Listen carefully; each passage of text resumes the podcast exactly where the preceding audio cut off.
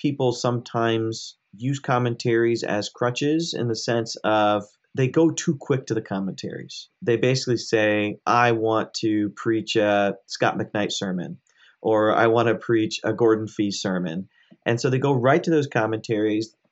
My opinion is the preacher has a responsibility to be to spend a lot of time, as much as time as possible, in an active mode of listening to God about what word God wants to give to his people. And that requires freedom from distraction, which could even be distraction from commentaries.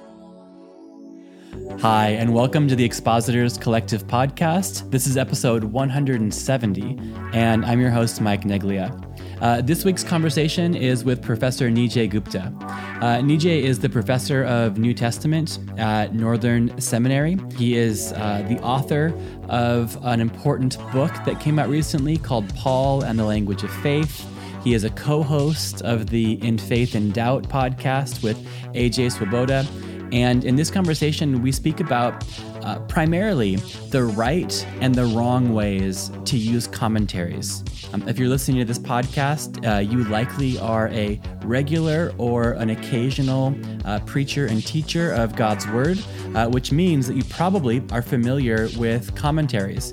Maybe you have a small or a large library um, of commentaries that you consult.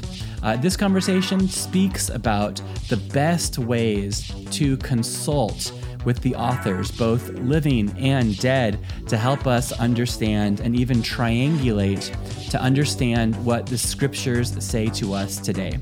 Uh, the conversation is very compelling and interesting, and I know that you're going to enjoy it. Just want to quickly invite you to uh, check us out on our website, expositorscollective.com or on various social media. Uh, you can find out information about our upcoming in person training event that's taking place uh, September 17th and 18th in Colorado Springs, Colorado. Uh, we're certainly more than just a podcast. We really believe in training and equipping young and new Bible teachers. So connect with us online so that you might be able to connect with us in person in September. Okay, I'm going to get out of your way and let you listen in on this conversation with Professor Gupta. Well, hey, welcome to the Expositors Collective podcast. I'm here with Dr. Nijay Gupta. Uh, good morning, and thank you for joining us. Yeah, thanks. So uh, glad to be here with you.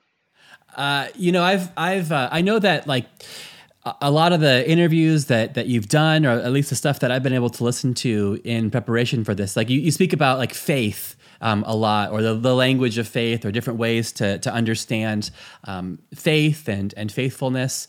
Um, I hope you're ready to just talk about preaching. Is that okay? yeah, I think preaching is a form of faithfulness. So let's absolutely talk about it. Ah, well, I, I, knew you'd find a way to, to, to combine them together. Um, so, Dr. Gupta, what what was the first time? Like, what was your first first sermon? So, you're you're you're known as as like an academic or as a teacher, but I know you're a, a preacher as well. When's the first time that you ever preached a sermon?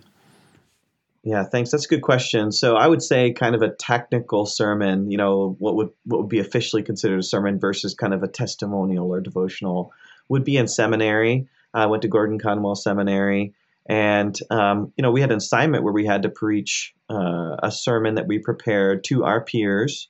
Uh, I remember that it was um, my favorite text in the New Testament, the Lord's Prayer, and um, I, I will say it was a very it was a very amateur uh, product.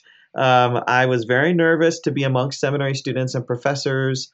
Um, I, I you know, when you start preaching, it feels very clunky. It feels very, um, in some way, artificial because you're kind of learning the how it how it works. You're learning about yourself.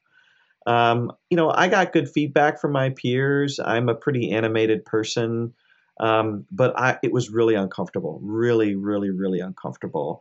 And um, you know, my wife is is uh, in ministry and and uh, she does a lot of speaking and, and preaching, and um, you know, we've talked about it over the years. It's something that, you know, my friend Jared Alcantara says this too. It requires a lot of practice to be good at.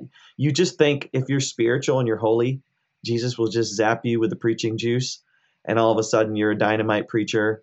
There may be one or two people out there like that. For the rest of us, practice makes perfect. Yeah. So, did you like? Were you torn to shreds? Did the prof just like criticize you, and and did the students just like mock you for such a poor sermon? Um, no, the students were all in the same boat. So yeah, that never happens. One or two students, yeah, one or two students did. You know, so, oh, I disagree with this. I disagree with that. Oh, really? Um, but oh. I think everybody was trying to be supportive because we're all doing the same project. Uh, the professor, I mean, they listen to thousands of mm-hmm. sermons from mm-hmm. students, mm-hmm. so they're almost never impressed. so they just give you the feedback, like, yeah. do your gestures this way, or you know that kind of thing. It's really nerve wracking for us, but the professors, they, they, they, you know, they have to listen to many, many hundreds yeah. of these, and so we're just another another part of the you know of the project. Yeah, yeah, and and and just to, to realize too that like everyone in that room like is rooting for you. Everyone wants you to to succeed, and so we we yeah, oftentimes in those circumstances, could you jump from there to maybe your first time like, you know, leaving the nest, uh, first time preaching in a maybe non classroom setting? Yeah, um, you know, I I when I was in seminary, I was really uncertain about my um, vocational future. Uh, on the one hand, I'm a you know official nerd, and I love studying the Greek New Testament and uh, talking about all the historical background questions and all of that, word studies. But I also love the church, and in many ways, I don't feel completely at home in either world, church, or academy. I really, really try to live in both worlds. I'm very active in ministry. And so, yeah, my first time probably out I, you know, I think our biggest fear is um, people are going to walk out. People are going to come up to us and say that was wrong for such and such reason. That's never happened. I don't remember exactly the first time, but I do remember that um, people obviously they care about what you say, mm-hmm. but they also are um, we're emotional beings, and they're also connecting with you on another level. No one really taught me um, you know they teach you how to how to be you know uh, uh, doctrinally correct. They teach you how to inspire and influence, um, but you don't really realize how emotional of experience it is until you do it. And there's so much about how we engage with the audience emotionally, and how much warmth or sometimes um, uh, you know, get you know, the right responses in terms of what you want to invoke or provoke in the person. Um, I, I don't think I was in tune to any of that when I was in my mm. early sermons because I was just trying to get all the facts right. Yeah, right. So people might fall into two two two sides of the coin with the the emotional piece. Um, emotionally like over expressive uh, to the point of kind of right. being fake or or manipulative or then just being kind of a cold calculating kind of Dr. Stoic. Spock uh, type person. Yeah, stoic. That's that's a more classical reference yeah. than Dr. or Mr. Spock. But so which where did you where did you start? Where did you what's your pro, you know proclivity? I definitely started on the more stoic end just okay. because um, I didn't grow up in the church. I grew mm. up uh, in a Hindu uh, context, and so I didn't grow up hearing sermons. Um, so my formative experiences in Christianity a lot were in seminary, and so mm. I saw sermons as like little lectures, okay, little lectures to the congregation, yeah. and um, and as I've studied preachers and as I've studied um, just you know I live in Oregon, just the, the great preachers in my area. Um, the importance of being yourself uh, and and not trying to emulate a superstar like Tim Keller or someone um, is is really crucial. So I would say I started out in the Stoic. Um, mm-hmm. I definitely don't want to be you know kind of driven only by emotions, but uh, I'm a pretty authentic person. So you know I I do realize a lot of the things that God wants to say to God's people um, are holistic things and so I try to bring that into my sermons. Okay, uh, so you've you've you've grown more. It seems like your understanding of a of a of the sermon has has changed from a, a short yes. didactic communicative piece to uh, and I've I've found this in some of your writings. Uh, you you speak about like preaching is inviting Christ um, to dwell in the people of God and to do His ministry yeah. there, more so right. than just for you to to get some truth off your chest. But it's inviting Christ. Yeah. Could, could you maybe speak about the that progress and that change and how you've landed on this newer understanding of preaching? Yeah, so you know, in in my early years of faith, um, my understanding was a church service climaxes with a sermon. Like the sermon is the main reason you're at church. The sermon is about learning. The sermon is about teaching, and that's the focus.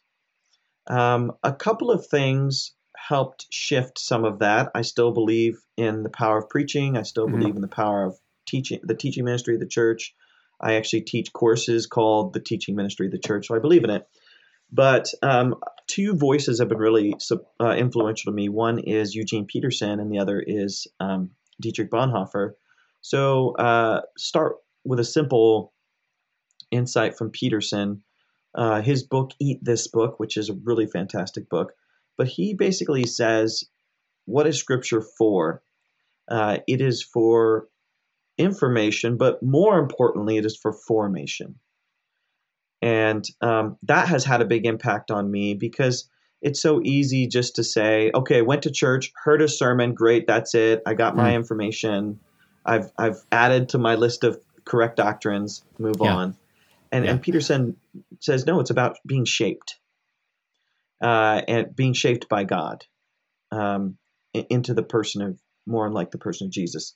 The second one is Bonhoeffer, and Bonhoeffer has probably shaped my understanding of preaching more than anyone else.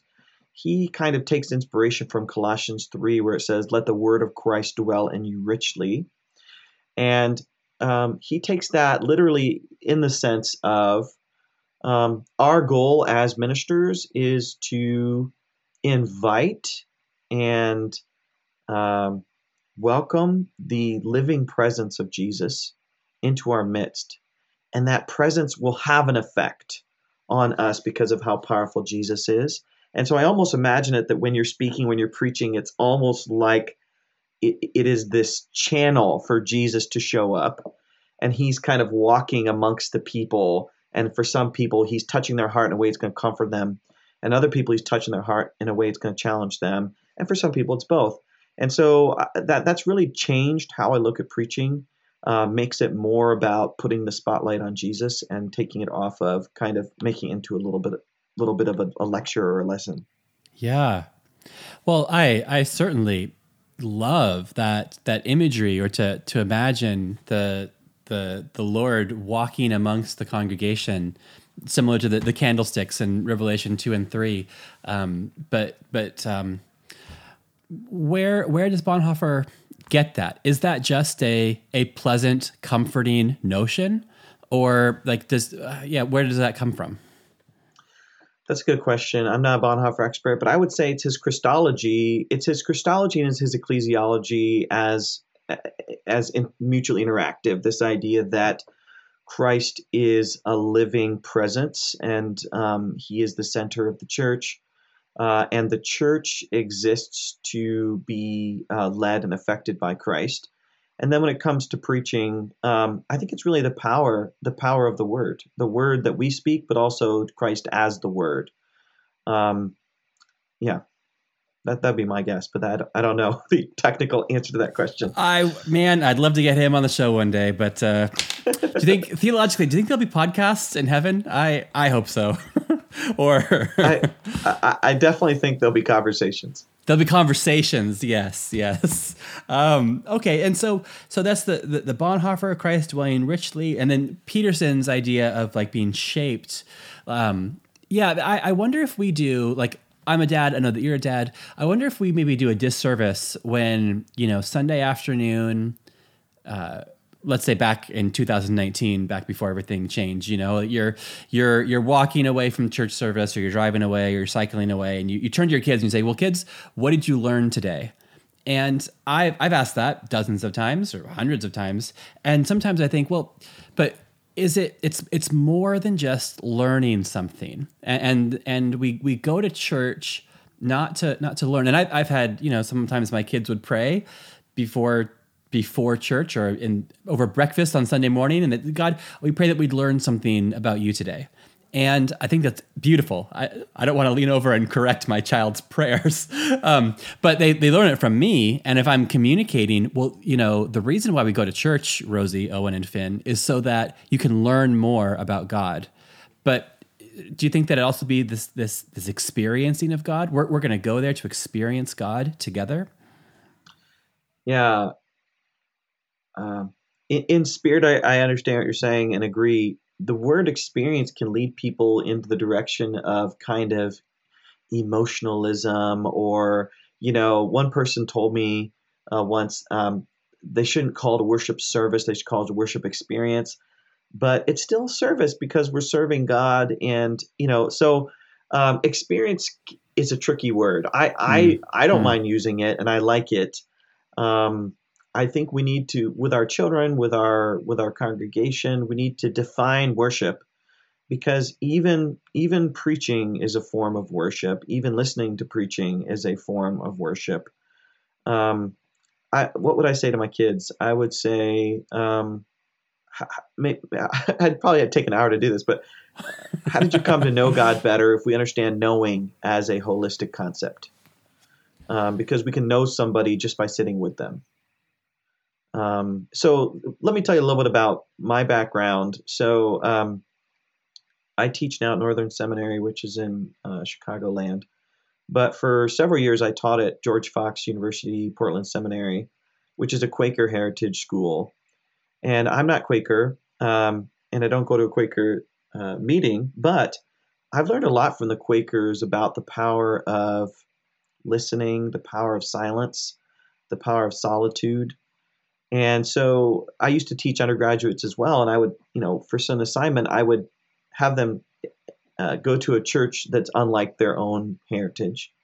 And so, for example, they could go to a Quaker service uh, meeting, and a student member came back and did a report on it. And she said, uh, I used to think the reason you go to church is to hear a sermon, and then you go to one of these Quaker meetings, especially one of the more uh, old school ones, and they, they just sit in silence and um, I think it's important for people to have these kinds of experiences so it kind of helps them better understand. I don't think a church service should just be silence, but not all the time.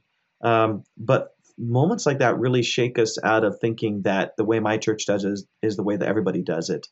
And um, so, so knowing God, we can know Him in many different ways, in many different ways of our being preaching uh, verbally is one of them. Uh, but but yeah, I would probably try to express it a little differently. Yeah. Okay. So yeah, there, there's information that's coming through, and it's to mediate. And I, I won't use the word yeah experience, but perhaps an, an encounter. Well, that's what you said. It's inviting Christ to dwell within the people of God and do His ministry there. Yeah. Yeah. Okay. Well, that's that's that's that's a wonderful. That's a that's a broadening um, uh, definition of it. That's that's valuable. And you know the the point of this this podcast, we're kind of a, a wing of a broader ministry, which is all about you know teaching uh, new and young Bible teachers to you know exegetically, Christocentrically, Christocentrically, Christ.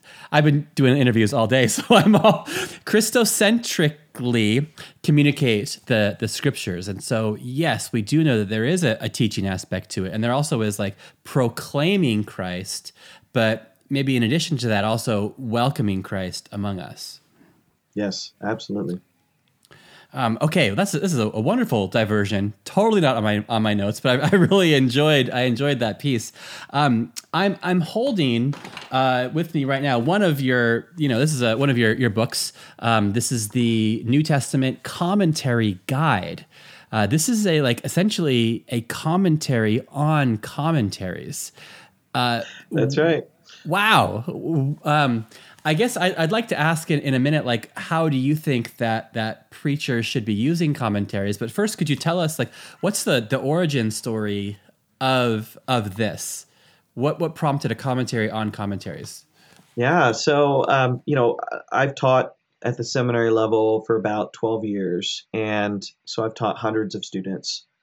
And um, if, a, if an alumnus is going to contact me later on and send a message to me over Facebook or Twitter or email, the probably it probably goes something like this: Hi Nijay, how's it going? Hope you're doing well. Hey, I'm doing a sermon series on Colossians. What commentary should I be reading? Hmm. Or I'm doing hmm. a sermon series on Matthew. Or I'm doing a sermon series on Acts. Yeah. Uh, I might get one of these messages every week or twice a week. Um, and I love it. And I love it because pastors want to learn, they want to grow. Yeah. And there's so many commentaries. If you walk into a, a major theological library at a seminary like uh, Trinity or Southern or Fuller or wherever, Asbury, um, you're going to see 200 commentaries on Romans. Um, and and you just walk in the library and you're just overwhelmed. What do I choose? You might choose the newest one. You might choose one by someone you've heard their name of. Yeah. But you know there's good stuff out there. You don't know what's good and what mm-hmm. may not be as good. And so a lot of this is really kind of um, me offering kind of my greatest hits. And it's very opinion based um, because there's so many out there and people have different takes on them. But it's really just kind of the, you know, the, the kind of quick guide to okay, give me five, give me five commentaries on this because I'm doing a sermon series. Yeah. Um, and that's that's basically what it is. It comes out of my experience with students really wanting help sifting through the many uh, that are out there. But another thing is, people are often looking for perspectives outside of their own tradition. Okay. Because they want fresh perspectives. They want to know what they don't know and a lot of times our own tradition can get very narrow and yeah. I, you know we all have our own traditions there's no problem with that. But they want to say you know uh, is there another perspective on this that might illuminate things for me and open things up? And i try to do that as well. Wow. Well yeah I, have i've enjoyed yeah flipping through it i'm looking at some series that i've that i've taught dismayed to see that I didn't read a single one of the recommended commentaries on on this book or or that book. But I, I, do know I'm I'm part of a few different kind of you know group chats or whatever, and um, it'd be a lot of like uh, pastor buddies, and it kind of is silent for a lot of times until someone's getting ready to start a new series, and then yeah, he's asking all of us what's what's the best thing on Philippians or what's the best commentary you've read on that. So um, that's that's that's that's brilliant. And so I'd like to ask you like how should a pastor use a commentary then? So it's not just to to buy the right ones, but after you buy them, how should they be used? I have a feeling you have some thoughts. Yeah, absolutely. And thanks for asking because I feel like um, people sometimes um, use commentaries as crutches in the sense of um, they go too quick to the commentaries and they basically say, I want to preach a Scot McKnight sermon, or I want to preach a Gordon Fee sermon. And so they go right to those commentaries, and, and they, you know, I love, I love those commentaries, but um, I feel this is. I'm going to give you my opinion here. I think it's obvious, but I want to make it clear. Yeah. Um, my opinion is the preacher has a responsibility to be to spend a lot of time as much as time as possible in an active mode of listening to God about what word God wants to give to his people. And that requires freedom from distraction, which could even be distraction from commentaries. Hmm. So, my encouragement is for a pastor to begin with um, maybe using like a textbook or something if they want like a New Testament introduction or, or a real basic commentary, just to get a basic lay of the land. I want to know, like, let's say you're preaching on Second Peter. I don't do a lot with Second Peter, so I don't really know what Second Peter is about. If you ask me how if I could sum up, I couldn't sum up that for you.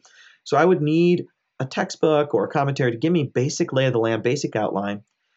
Um, but then I think a, a preacher's responsibility is to spend a lot, as much time as possible, meditating on the text and and interacting with the text inductively. Inductively meaning you're not bringing all these outside things as tools, but you're really trying to just live in that text, to, to sit in that text, soak it in for as much time as possible. So I'll tell you my my uh, approach to this. Uh, uh you know, I I teach Greek. I use Greek. So if you don't use Greek, then you have to do this in English. But I'll take the, the Greek text and I will um, print it out in like 30, 50 point font, double, triple spaced, and I'll actually tape it to the window. Oh, yeah. Uh, in my office.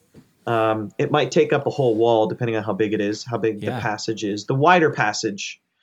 Um, and then every day for for a week, if I can do it, or longer, if would be better. I'll use colored pencils, and each day I'll use a different colored pencil, and I will just mark it up. I'll ask questions, I'll make connections, I'll draw things, I'll, you know, as much as I can to get tactilely, kinetically involved with the text. Um, and every day I'll use a different color, I'll go back to it, and I'll just keep going and going and going until I'm kind of sick of the text in the sense that you know I'm I'm, yeah. I'm just stuffing myself with this text. So where do commentaries come in? Commentaries I feel like come in uh, in a later process for number one um, clarity. You know if, if if a comment if the commentaries say I'm way off on what I feel like the big idea is, yeah, that's that's helpful. Um, but also for um, maybe for for some historical grounding, you know, some historical sure. bits. Yeah. Uh, of okay, Josephus or this and that. You know, that helps yeah. me with confidence in that. Because no matter how much you stare at it, it's not going to tell you about the Ephesian Pharisees. history. Yeah, yeah. Yeah, that's right. That's right. There are things you don't know, and you might have to look up those things. But I think, um, you know, half or a good portion of the time that you spend in sermon prep should be just living in that text it's just gonna like it's just gonna walk around with you all day. Um, and I and I feel like sometimes preachers feel apprehensive to do that because they feel this I don't know enough. I need the commentaries, and I I want especially a well trained pastor should should feel confident in being able to um, being able to just spend that time inductively in the text. Yeah, yeah. Okay, um, that's I've I've interviewed a lot of people about their sermon prep routine. Uh, no one has done what you just talking about, or especially just imagining just the you know the the the, the letters pasted all over the room and kind of imagine one of those like conspiracy theory persons like you know like yes. dots yes, and lines exactly like that. Yeah. Yes no you got it. You got my technique. Um that's that's that and so and so commentaries come after you are ex- after you've exhausted the Greek text or ex- you've exhausted that, and then you think, I wonder what Scot McKnight has to say on this passage. Yeah, well, I, I, could see some before and after. If I'm doing something in the Old Testament, I don't preach on the Old Testament very much, to be honest, uh-huh. um, because a lot of times the sermon series I'm being invited to preach into our New Testament sermon series. But mm. let's say I'm preaching on, you know, Second Chronicles you know, uh, I'm, I'm probably going to need to go to a, a, commentary, a basic commentary to get a lay of the land, really to really understand some of the basic things. Yeah. Um, yeah. I'm going to use certain tools while I'm doing an inductive Bible study, like word study tools, maybe some dictionaries. The problem with commentaries and things like study Bibles is they give you the answer, mm. and okay. um, and and I want to wrestle with the text enough that I'm discovering. So let me put it this way I don't want a commentary to ever short circuit my own process of discovery. Does that make sense? Yeah, 100%. Yeah. Yeah, and I've I've I've read something else that you've written on like um, meditation and saying that like meditation you want to you want to have like a like a staring contest with the text. And you called it like a distraction free zone, a work free zone, and you, you called it a sermon free zone. That it's it's not that you're you're wrestling with it because Sunday is coming, but you're just meditating yes. upon upon the, the passage itself. Yeah, yeah, that's right. Because um, I, I read the statistic once. Maybe you've heard this before. I think it was like eighty five percent of pastors only read the Bible for sermon prep. and that puts you in a certain mode when you're doing Wait, sermon are you prep. wait? Can that is that true? or where? I, I said I said I mean I really I I said hmm, but then I thought wait, eighty five percent is a lot. That's a lot. I, I will say, um, given the, the time demands that pastors are under, the productivity demands, um, the many hats they wear, the time you have for quote unquote leisure reading Mm-hmm. um, feels compressed. And so I could see that being a challenge. I, I don't Okay. know, but I could see it being a challenge. Okay, Um, okay, And so in that, so then when we're in sermon prep mode, and I've I preach about once every month or two um, at different churches in the Portland metro area. Um, when I'm in sermon prep mode, I'm in, um, I'm focused on work.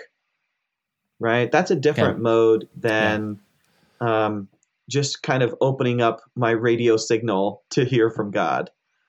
Um, that's a different mode, and I think the first mode of our sermon prep should be should be studying and listening. okay. Okay, so yeah, I, I appreciate that. I'd, I'd love to like. I have maybe another question to, to come back to to commentaries themselves, and then I'd love to speak to you about um, like the inductive Bible study um, method that you you have used. Uh, so in in uh, in this New Testament commentary guide, and then and elsewhere, you've spoken about the importance of like intentionally reading broadly. Um, and maybe my question is like, well, well, why? Why should we? Um, if I've already heard, if I already know, you know, that J.C. Ryle exists, well, then what's what do I need to read? Others haven't kind of the best commentary has already risen to the top at this point, and so I can just skim off the top rather than reading broadly. Uh, talk me out of that old-fashioned way of thinking, please. Yeah, yeah, yeah, yeah, yeah. Good question. Good question. So, um, well, it's a bad question, So- really, but uh, intentionally this, ra- so. this raises well. This ra- this raises a good question about what we call hermeneutics. I know you know what this word means, but maybe some people listening don't. So, hermeneutics is a philosophy, is the philosophy of interpretation, and hermeneutics doesn't just exist in the Bible. It exists in conversations about knowledge in general and how we learn things. And so, some some scholars have said. Um, meaning meaning when it comes to biblical text is fixed and so there's one meaning and we all are kind of in a race to figure out what that is. And and if we're all doing it right we're all coming to the same meaning. Other people say um, biblical meaning is not fixed and therefore you might preach a different sermon on john 3.16 than i would versus someone else versus someone else. Um, i think it is actually more complicated than both of those answers. Um, there's a theory that I've used, which uh, is not widely known, but I've appreciated it, uh, called triangulation. Hmm. So, triangulation is this idea that if you're trying to um, uh, see something or understand, let's say, a mountain, um, I'm only seeing the mountain from one position, right? And no matter where I am, I'm only seeing the mountain from one position. And so if I'm able to triangulate with you and you're on the other side of the mountain, and I'm able to triangulate with someone else and they're on Mhm. another part and another part, then between the 10 of us or 20 of us or a thousand of us, um, together we have a more a more complete understanding of that mountain. So I don't know, you know, with my phone, my phone gets confused and doesn't know the compass. It'll do the circle thing and I have to go around in a circle. Have you ever done this before where you have to like turn your phone in a circle to get the gyroscope to reset? No, but I can imagine. I don't use I don't So use the compass gyroscope- very much. yeah, so your gyroscope gets confused, and so you have Okay. to do this thing to reorient it to turn in a circle. And it's kind of like that with interpretation. So let me give you an example. Um, I'm I grew up in America. I was born and raised in America, but my parents are immigrants from India, and I grew up in a very honor shame oriented uh, household context. Mhm. Um, so those aspects of scripture, the honor shame aspects, really stand out to me and I understand them much better than someone that doesn't come from that context. And so, if you have a biblical commentary written by uh, me or someone like David De Silva, who has an Asian background, um, it's we're going to end up talking about those things Mhm. uh, more, and we're going to end up talking about those things. I feel like probably more accurately uh, than people that don't have that experience. Let's say you have someone, you know, I have some chronic medical issues. uh, physical ailment I- I- issues in Scripture, they're going to stand out to me, Mhm. and I- I'm going to end up talking about them in ways that uh, J.C. Ryle may not. I don't know J.C. Ryle, but maybe J.C. Ryle doesn't talk about them. And um, so this isn't about who's right and who's wrong, even though I am very concerned with who's right and who's wrong uh, when it comes to biblical truth. This is more about you don't know what you don't know. And you Yeah. can't see beyond your own personal perspective, and our own experiences and perspectives shape how we interpret scripture. So it's not to say that I'm concerned about someone specifically being wrong, but just that Yeah. more perspectives gives us gives us more perspective. Yeah. Uh, And and you know the fact that you don't know about JC Ryle is like perfectly illustrates that because in in my circles he he actually is like a standard go-to uh, commentator. He was a an Anglican uh, bishop I think from Liverpool from the the 1800s and is just like well, you know, that's good old standard uh, JC Ryle, but it, it's good old standard JC Ryle in certain contexts. And kind of it works and he's got great devotional thoughts and kind of got a get up and go uh, type type thing. But that's that's one part of the body of Christ. That's one human lived experience, and not the only one at all. And I, I love that you didn't know it. That's that's that's awesome. I, I will say we did read J.C. Ryle in seminary. We didn't read any commentaries, but we read pamphlets. I don't know. He had little things that he wrote. But um, my version of that would be F.F. Bruce, who is a very well-known commentary writer in the like 1960s, 70s, 80s. I'm not saying older commentaries aren't good. I, I actually F.F. Bruce is one of my favorite commentary writers. I still go back to his 1980s commentaries, and I find huge amounts of value. But um, for example, Bruce isn't going to talk about um, racism uh, in the church in the same way we're going to talk about it today because Mhm. he, you know, he had a different experience back then. He's not going to talk about uh, some of the questions we have about technology and bioterrorism and things like that. So there's all kinds of modern issues that commentaries will engage with depending on the type of commentary. Yeah, and a final thing on commentaries before we talk about inductive Bible study. But um, you you say in here that like we probably shouldn't use free online commentaries. Now, Yes. explain that to my budget. why why shouldn't I use uh, free online commentaries? th- there are a couple couple challenges there. I mean, you should always use whatever you find helpful, but um, a lot of the stuff that's in the public domain is really really old. There's nothing wrong with things that are really old. In fact, I encourage my students to read the Church Fathers, to read the Reformers. Um, Chrysostom uh, Calvin is a fantastic commentary writer. Yeah. So you're Um, saying if you're going to go old, go real old. Go really old. Yeah, I Yeah, love yeah. pre-modern commentaries. I use them constantly. Ambrosiaster and Theodore and Theodoret and all that. But um, Matthew Henry, for example, um, there are all kinds of things that we have learned as scholars over the years that should give us pause about using some commentaries from the 1800s, early 1900s. It's not that you shouldn't use them, but I don't feel like a lot of pastors are trained to know um, some of those things that those older scholars don't know. For example, with the discovery of the Dead Sea Scrolls, we learned a lot about early Judaism, and it's taught us a lot about what's true and not true about early Judaism. And those older works don't take that into consideration, and it can be really challenging. Um, we've just discovered a lot of material, a lot of things about the world of Jesus and Paul and the Old Testament as well. Um, the other problem is people can put stuff online and there's no editing and there's no so if someone you know let's say you decide i'm going to write a commentary of the gospel of john i'm going to put it on my blog for free. That's great people might use it but academics uh, commentaries go through a rigorous editing process Yeah. with a committee. And the, the back end of that is you pay money for it. You're paying for us to go through a process as as a purchaser. For stuff that's just free online I'll tell you a funny story. My wife and I will sit in church listening to a pastor preach, and they'll say something sensational about the biblical text. And my wife will look at me as if to say, Is that true? And I'd say about 80% of the time the answer is no. Yeah. Oh. and then, you know, we always say this in seminary, we always said this right doctrine, wrong text. They're not preaching heresy, but what they're saying is a catchy idea without evidence. This happens all the time. So you really have to be careful not to do that. Um, just because uh, it's so easy to take one kind of just idea that's out there and say, okay, I'm just going to preach on this as if this true this is true. Um, I could give you so many examples of that, and and and it's it's you know it's about finding resources that you can really trust to to give you good information. Okay. Oh man, I imagine preaching my guts out, preaching my heart out, and I look down in the second row and I see you look at your wife and just shake your head. no. uh, I, I would probably whisper to her, he's a good guy. yeah. Bless his heart. Bless his heart. Yes. he, he Happens Googled, all the time. He Googled that. yeah. yeah. Um, okay, all right. Well, so so now the the long awaited. So like like exp- talk us into like what is what is inductive Bible study? I, I, assume there's a vague familiarity amongst the hearers of this podcast, but but uh but why should it be part of our process? And and what is it? And how do you use it?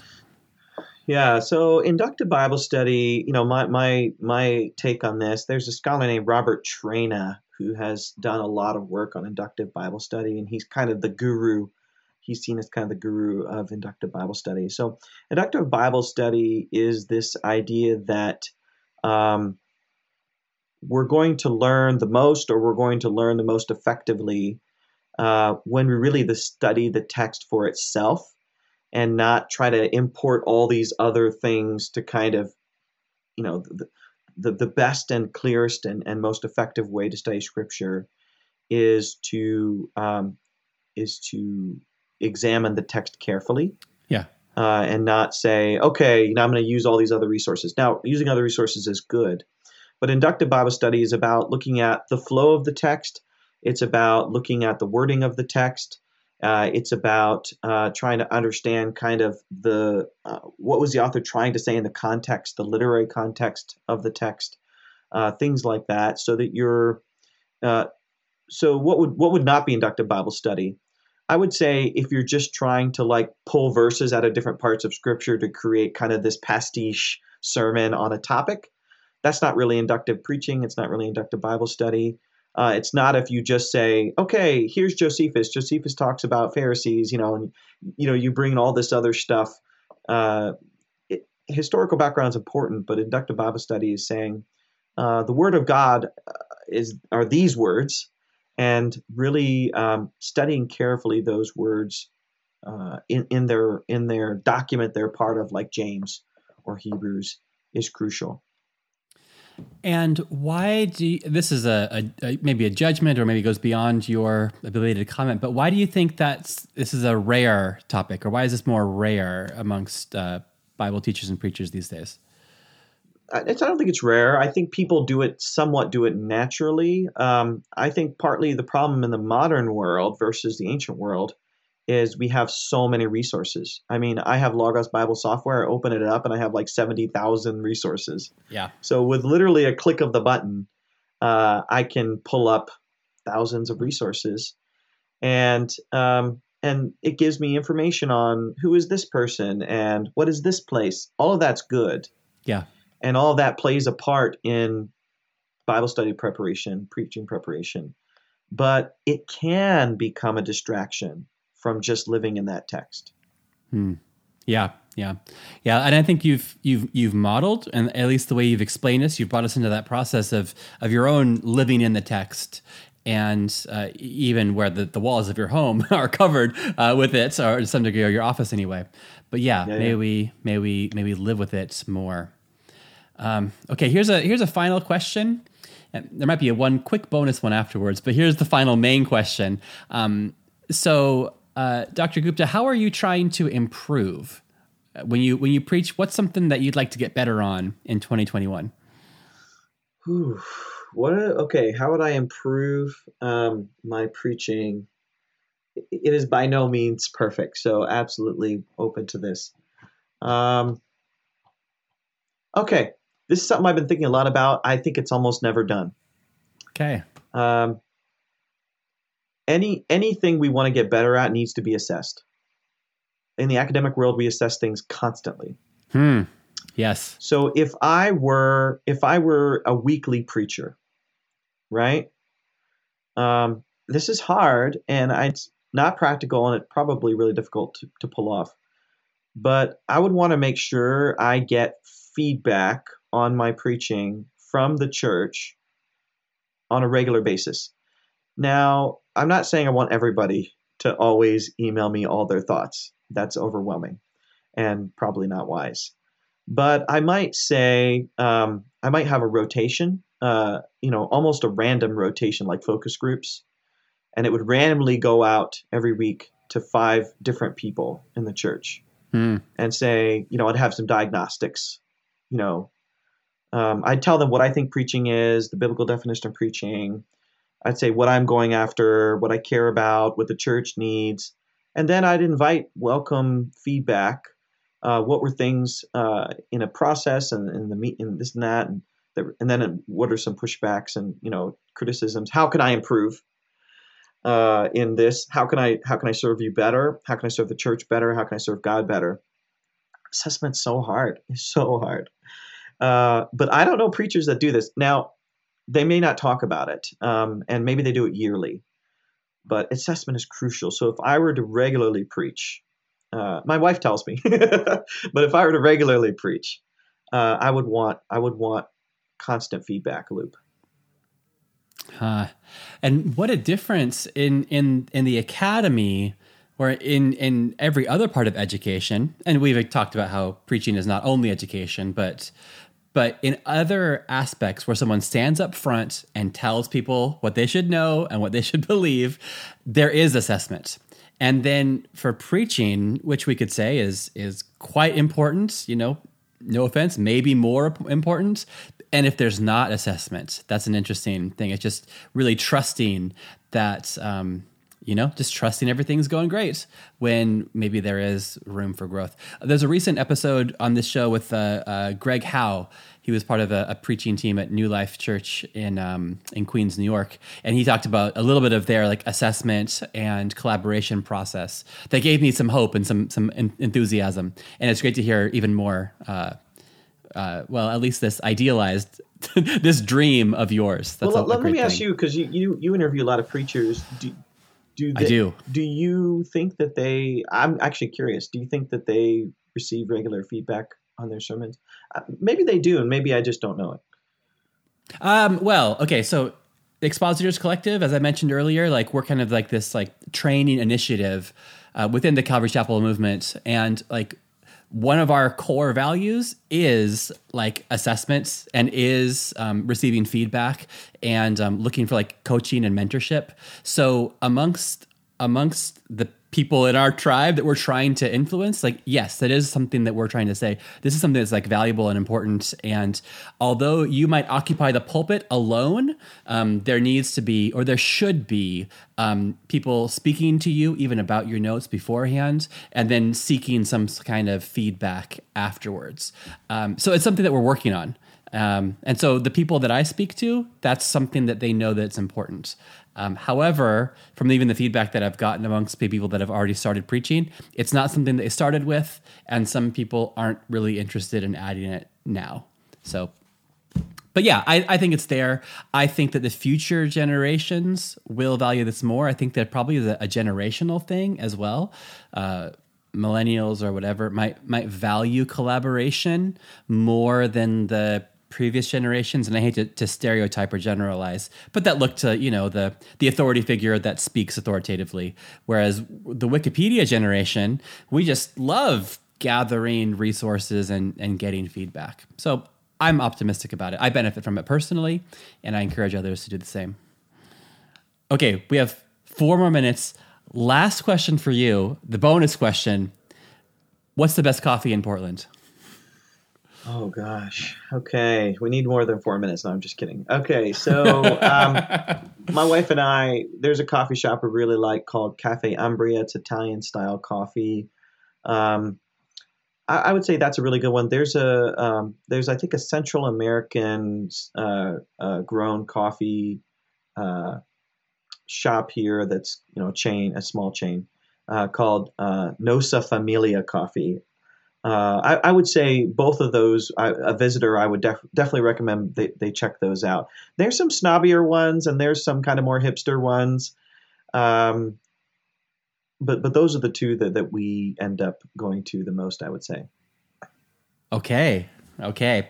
Well, I'm I'm a, a, student at Western, and so I've I spent a week there. Oh, I'm, wonderful. You know, correspondent yeah. student. So I, so I spent a week there uh, last last February. 2020 and it was almost overwhelming where it was like what what do i do yeah i, I don't want to go to the wrong one uh, I didn't totally. go. I didn't make it to those. I, I ended up at Albina Press. Yeah, right down uh, which street, is like yeah. you know, it's just yeah, it's it's the closest. That's so a good one. Ended up there. Uh, I, I enjoyed that, but I, I wanted to know because I'll, I'll probably be back there again at some point. So Great. I will I will replay this episode on my flight over and make sure that I end up at those. So uh, thank you for that. So you're, you're, quite the the collator of information, whether it's commentaries or, or elsewhere. Coffee. So I thank you. Yes, yes, very much. Uh, well, yeah, EJ, thank you so much for for your time. Do you want to um, point people towards uh, your new um, Faith and Doubt podcast? That uh, where can people find that? And yeah, what's- absolutely. what's the- so um, I'm sure if you Google my name, you'll you'll find it. But uh, in Faith and Doubt podcast, I co-host with uh, my friend here in Oregon, AJ Swoboda. I also have a blog called Crux Sola, which means uh, the cross alone. Uh, so I just talk about academic books. I talk about preaching. I talk about uh, kind of the hottest, latest topics in New Testament studies. So feel free to keep up with me then. I'm on Twitter and Facebook as well. Well, excellent. Yeah, we'll have links and all for all that in the show notes. But um, again, thank you very much for your time. We're we're better off because of you. Thank you. Thank you. Well, thank you very much to Dr. Gupta for your time. Thank you for sharing not only your coffee recommendations, but also a, a wealth of knowledge that comes from decades of scholarly study. Thank you for helping us in our personal study and public proclamation of God's Word. So, if you are subscribed to the show, well, then you're in luck because this week we're having a bonus episode come out on Thursday, as well as our regularly scheduled episode next Tuesday. Uh, the bonus episode that's going to come out in just a few days is actually uh, me. I was a guest on the Leadership Collective podcast, and I have a conversation with Ted and Rob about all of the aspects of leading a church that aren't involving preaching. Uh, certainly, you guys know there's far more to pastoring and leadership than just teaching and preaching. That's the focus of this podcast, but I really endorse and recommend that you guys check out the Leadership Collective to cover all the other parts of church ministry and leadership. So make sure that you're subscribed so that that appears automatically in your phone or in your device. So the final clip is going to be Pastor Eric Cartier inviting you to our training weekend, which is taking place in Colorado Springs, Colorado in September. All right, I hope that this conversation and all that we do at the Expositors Collective help you to grow in your personal study and your public proclamation of God's Word. All right, here's Eric Cartier. Hello, this is Pastor Eric Cartier from Rocky Mountain Calvary. I want to invite you to come join us for the Expositors Collective in September. We're hosting it here in Colorado Springs. It's a beautiful setting right by the mountains, but more importantly, this is a great time to be able to get equipped to teach God's Word. What I love most about the Expositors Collective is its focus on young people for God to really raise up the next generation to communicate God's word. We've never needed God's truth more than now. So if you're thinking about coming, consider yourself invited. We'd love to have you. It's going to be a great time.